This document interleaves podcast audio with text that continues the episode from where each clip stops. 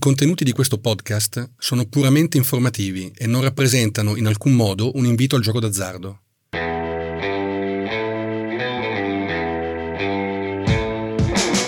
La vita è lastricata di scommesse. Pensateci bene. Scommettiamo quando cambiamo lavoro, scommettiamo quando ci chiediamo se il collega si presenterà alla riunione, scommettiamo quando scegliamo una persona per la vita.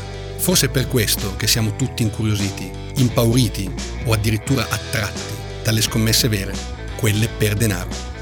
Io sono Alessandro Allara. Mettetevi comodi, scommetto che vi appassionerete. Al piccolo e bello betting shop se ne vedevano di tutti i colori. Ogni tanto il mio modem scaricava quote su eventi pittoreschi, non solo sportivi, come il cricket o il football australiano, ma anche eventi di costume. Quelli bravi le chiamavano novelty bets, scommesse un po' su tutto.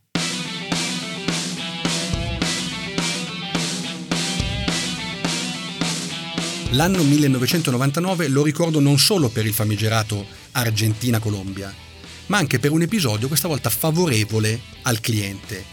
Eh, che cliente! Lo ricordo come un personaggio mitologico, Marcello. Per tutti gli altri, semplicemente, il mostro. Voglio chiarire, non era soprannominato dagli avventori in questo modo per il suo aspetto, anzi, era un bell'uomo, elegante, educato e molto riservato. Il soprannome era legato alla sua mostruosa freddezza, che talvolta rendeva gelida l'atmosfera in sala. Avevo clienti che si appostavano per sentire cosa giocasse, altri che mi chiedevano dopo se fosse passato. Marcello non voleva che io svelassi le sue giocate, preferiva dirmi le sue preferenze, magari in pausa pranzo o addirittura a serranda abbassata, quando stavo per chiudere. Questo mi diede da subito la sensazione che fosse un vero professionista, con una consapevolezza altissima di ciò che stava facendo. la mia consapevolezza che lui fosse altro da tutto il resto si formò nel marzo del 1999, quando il mio modem sputò le quote sulla notte degli Oscar. Era l'anno delle speranze italiane affidate a Roberto Benigni, che planava sul red carpet grazie al successo planetario della vita è bella.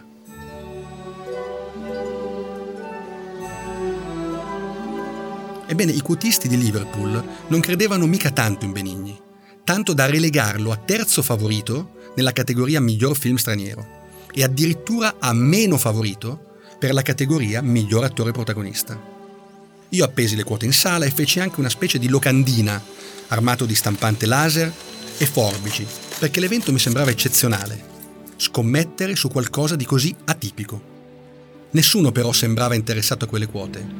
Nessuno tranne Marcello. Si presentò da me con una borsa di pelle, estrasse una serie di fogli e mi disse che voleva sviluppare un sistema. Un sistema significa tante scommesse diverse che hanno come base ricorrente un certo pronostico. Le sue basi erano due. Benigni miglior attore e La vita è bella miglior film straniero.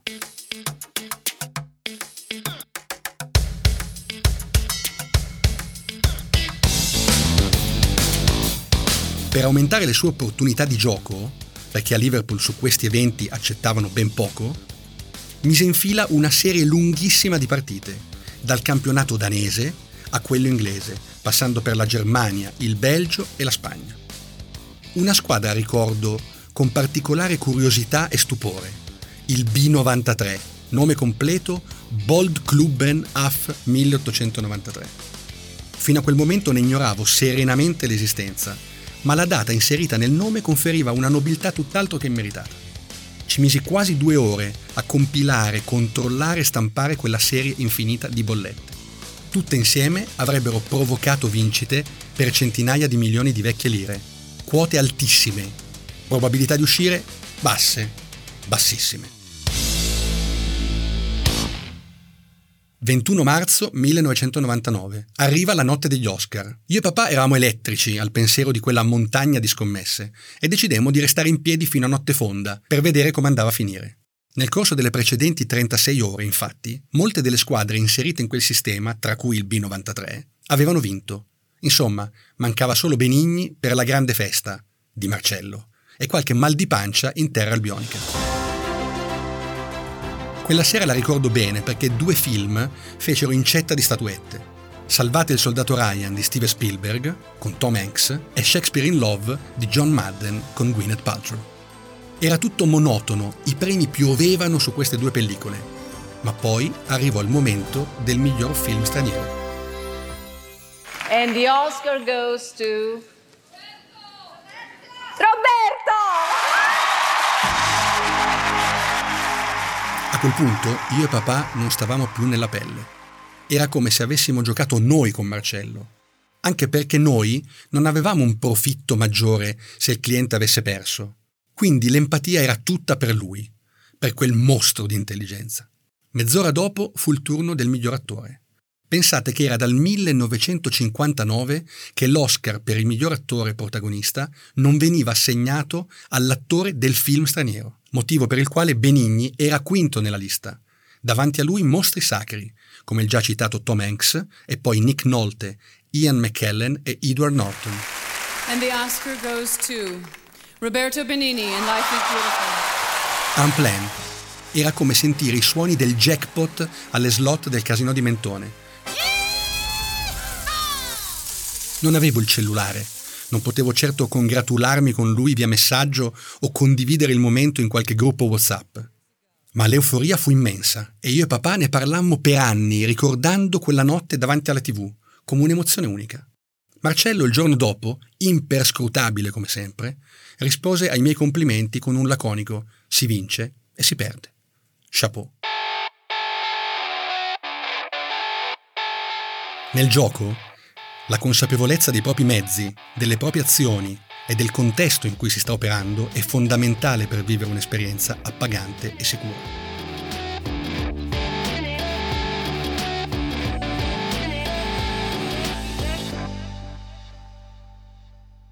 I contenuti di questo podcast sono puramente informativi e non rappresentano in alcun modo un invito al gioco d'azzardo. Il mio motto è giocare responsabilmente oppure non giocare. Potete raccontarmi le vostre storie per costruire nuovi episodi di questo podcast all'indirizzo confessioni.bookmaker-gmail.com Confessioni di un Bookmaker è un progetto 731 Lab scritto da Alessandro Allara e Alessio Albano.